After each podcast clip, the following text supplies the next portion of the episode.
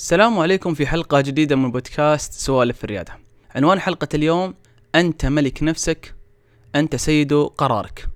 هل لك أن تتخيل أن أديسون المبتكر الشهير استسلم عند فشل المحاولة الأولى من عمله للمصباح الكهربائي، ورضى بقول الآخرين له واستسلم، ووصل به الحال إلى أنه وجد الأمر لا يستحق العناء وما هو إلا فشل.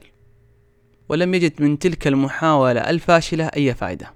لكن كل هذا لم يحدث وهناك سبب مهم لذلك. وهذا السبب المهم يتكون من كلمة ذات ثلاثة أحرف أنت. فالمهم هو أنت.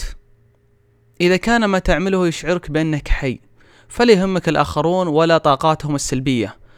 المصغرون المحقرون الضاحكون المستهترون ومن على شاكلتهم. تذكر أنت ملك نفسك وأنت سيد قرارك. فهؤلاء ردودهم مهما كان وصفها ومهما كان الدافع وراءها من المفترض أنك تدرك أنهم مجرد أصوات مزعجة وطاقات سلبية لا تجلب لك سوى الصداع والتوتر. الأولى الابتعاد عنهم. من تريد أن تبحث عنهم هم هؤلاء الذين يريدونك أن تجد ذاتك وما يسعدك كشخص. هؤلاء دائما تجدهم يحثونك على أن تسلك طريق البحث عن الذات حتى وإن كان شاق.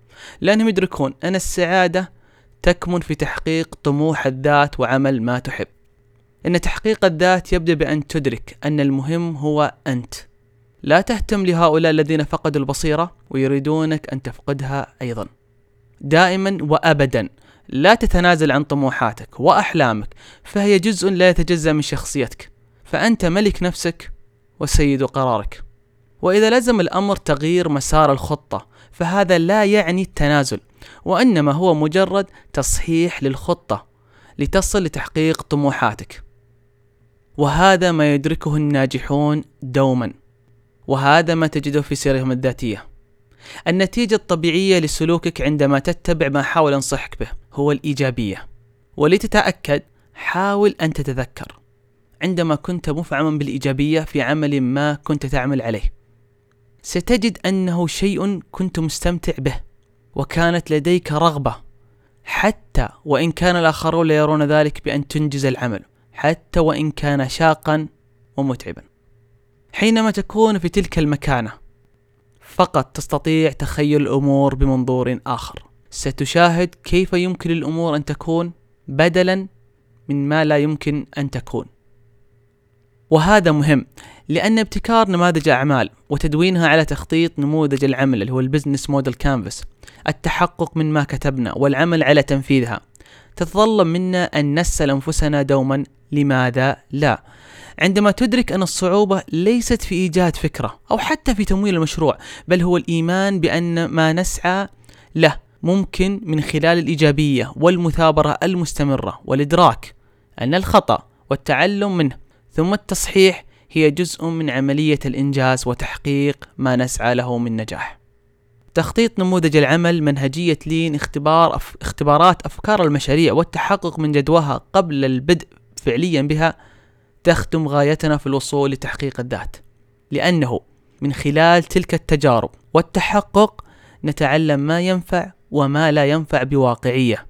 ومن ثم نعمل جاهدين للوصول لهدفنا ببناء مشروع ذو نموذج عمل مبتكر وأن نكون في مكانة فيسيولوجية عالية من الإيجابية بأن فعليا وبجد نصبو لتحقيق الحلم للواقع وردع المشككين بخطى ثابتة ومتزنة.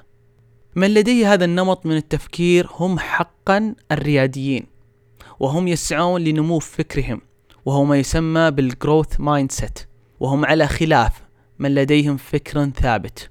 وما يسمى بال fixed mindset هؤلاء الذين يسعون للنمو يدركون أن كل شيء ممكن تعلمه ومع بذل الجهد ممكن أن تصبح وتتقن أي شيء على خلاف من هم أصحاب فكر ثابت.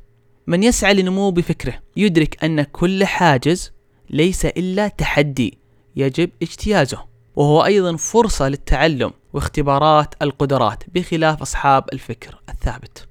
أنت تستطيع أن تصبح مثل هؤلاء الذين يريدون أن ينموا بفكرهم ومن يريدون أن يحققوا أحلامهم وطموحاتهم ومن يريدون أن تسمو حياتهم بالإيجابية وتحقيق الذات.